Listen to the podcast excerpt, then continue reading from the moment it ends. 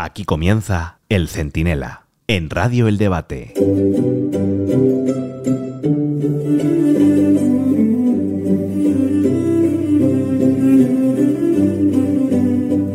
Seguramente la noticia del día es la nueva subida de tipos de interés que decida el Banco Central Europeo en 25 puntos básicos, que son las previsiones de los especialistas.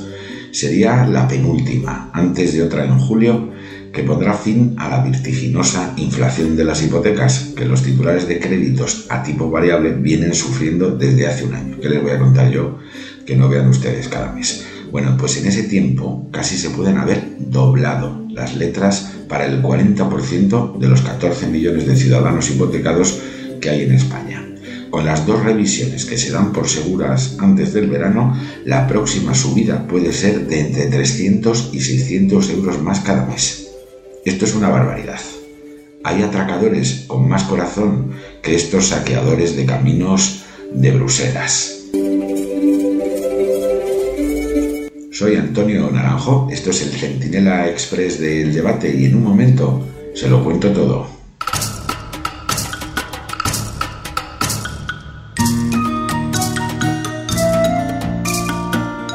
La explicación oficial es que es para frenar la inflación. Pero ya les digo yo, eso es una excusa y una muy mala excusa.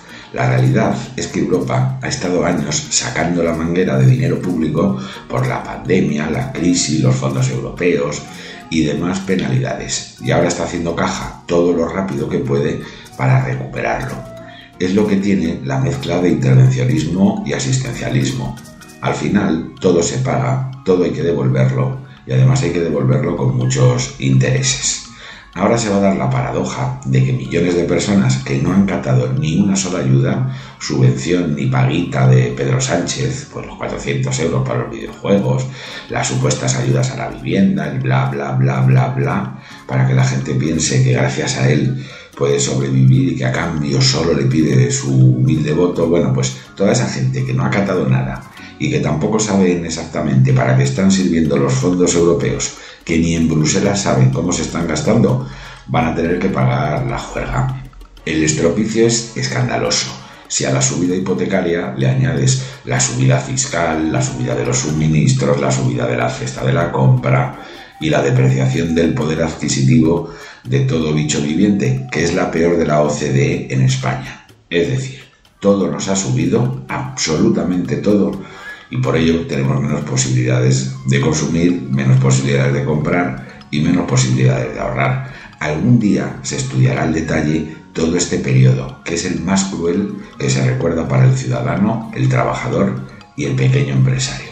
No para el que pone la mano, que está su edad de oro, aunque luego se haga la víctima por encima de sus posibilidades. Bueno, esto es como para que Sánchez vaya presumiendo encima el tío de gestión económica. La realidad es que va a terminar 2023 con el Producto Interior Bruto de 2019, 350.000 millones de euros más de deuda, los ciudadanos desplumados y el doble de tasa de paro de la media de los 38 países más avanzados del mundo. Ole, Yolanda, ¿eh? Luego se enfada si la llaman Lady Paro. Pero eso sí, a pesar de que está todo el mundo despeluchado, el gobierno recaudando como nunca. Vamos, que Pedro Sánchez y Yolanda Díaz se creen Robin Hood, pero son el, sheriff de Nottingham. Y en esa línea sigue Yolanda Díaz, además, la de sumar, eh, que ya no sabe si es restar, dividir, estorbar o molestar. Pero el caso es que su programa económico consiste básicamente en elevar el saqueo fiscal. O sea, no le basta con que entre pitos y flautas Hacienda se lleve ya en torno al 40% de los ingresos de cada ciudadano. Es decir, que tú de enero a junio trabajas para Pedro Sánchez y ya a partir de ese momento, pues para ti, para pagar todo lo que tengas que pagar y para disfrutar lo poco que puedas. No, pues ella quiere más. Yolanda Díaz quiere más. Miren, que nadie se engañe. Si Sánchez y Díaz, los Pepe Gotera y Otilio del chapuceo político español, vuelven a ganar, habrá más dinero en el Estado y menos en los bolsillos de la gente. Estos cualquier día nos presentan un plan quinquenal así en plan, eh, joder, qué novedad, un plan quinquenal, y nos meten en un coljós de esos, como en los buenos tiempos de la Unión Soviética, ¿eh? Ay, los campos de trabajo, venga, que el trabajo redime. Pero de esto se va a hablar poco. Aquí lo que se lleva es la alerta antifascista. ¡Oh! Eso que activó Pedro, no, Pedro Sánchez, no, Pedro Sánchez lo siguió. El primero en activarla fue Pablo Iglesias, cuando Juanma Moreno llegó por primera vez a la Junta de Andalucía y salió ahí diciendo, oh, en ocasiones veía fascistas, ahora están por todos los lados. Bueno, y acabó con este, el de la alerta antifascista, sin pilas y presentando un podcast. Pero ahora vuelve de nuevo por los pactos entre el PP y Vox, que además están siendo inteligentes porque allá donde se hace mucha falta, como en Valencia y seguramente en Extremadura, pues coalición. Y allá donde se hace menos falta, pues como Murcia, Aragón o Cantabria, ya veremos y que parezca un accidente. No todo el mundo lo entenderá, y con razón. A las cúpulas del PP y de Vox les cuesta más entenderse que a sus votantes, al menos hasta que pase el 23 de julio. Ya veremos cómo eso cambia después de las generales en las que el PP aspira a quedarse con hasta 800.000 votos del PSOE. Por eso firma con Vox, donde es imprescindible, y se hace un poco el loco, donde no le necesita tanto, para no perder esa posibilidad de quitarle votos a Sánchez, ¿no? Y no alimentar la estúpida alerta antifascista. Pero bueno, yo intuyo que la sangre no llegará al río, por mucho que se amenace tormenta en lugares como Murcia porque de lo que se trata es de no hacerle la campaña a Sánchez, el de la alerta antifascista. Una soberana estupidez, una soberana tontería que provoca intervenciones tan hiperventiladas como la de Pilar Alegría de la Huerta, que ya verán cómo habla, al borde de necesitar un bote de sales. A mí se me caería la cara de vergüenza. Les debería dar vergüenza. Lo que hoy han hecho es absolutamente vergonzante, bochornoso. Han cerrado, como les digo, un acuerdo con un partido que rechaza, que dice que no existe esa violencia machista. Qué Pilar, haciendo méritos, ¿no? Para relevar a Sánchez cuando se estrelle dentro de poco más de un mes en las urnas. Algunos, con buena información, sostienen que alegría de la huerta y tristeza para todo lo demás es la protegida de Zapatero para heredar la escombrera socialista que va a dejar el Atila de la Moncloa. Sí, sí, Zapatero, que quiere que una populista con menos años que él se quede al frente del Partido Socialista. Miren, la verdad es que aquí el fascismo es el de quienes ponen cordones sanitarios a Vox y alfombras rojas a Bildu.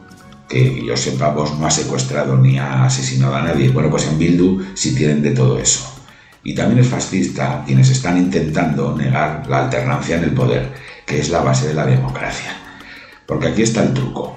Al PSOE le preocupa mucho la ultraderecha, ah, el antifascista, saben, eh, madre mía, Franco está vivo, oh, ay, venga, la batalla del Ebro y todas estas cosas.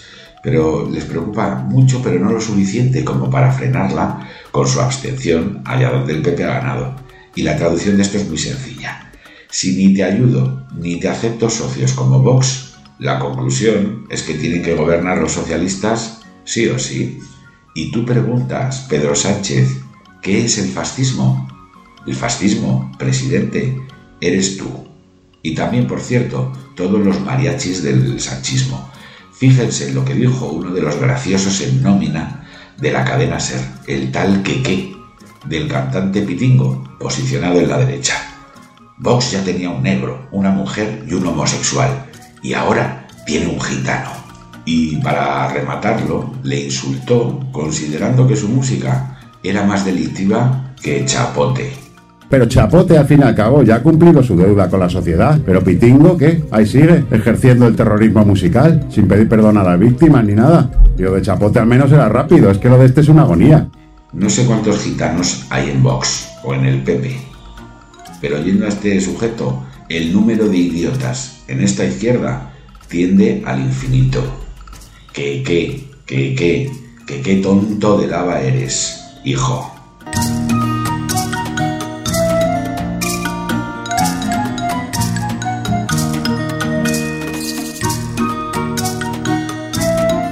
El Centinela, con Antonio Naranjo. Radio El Debate.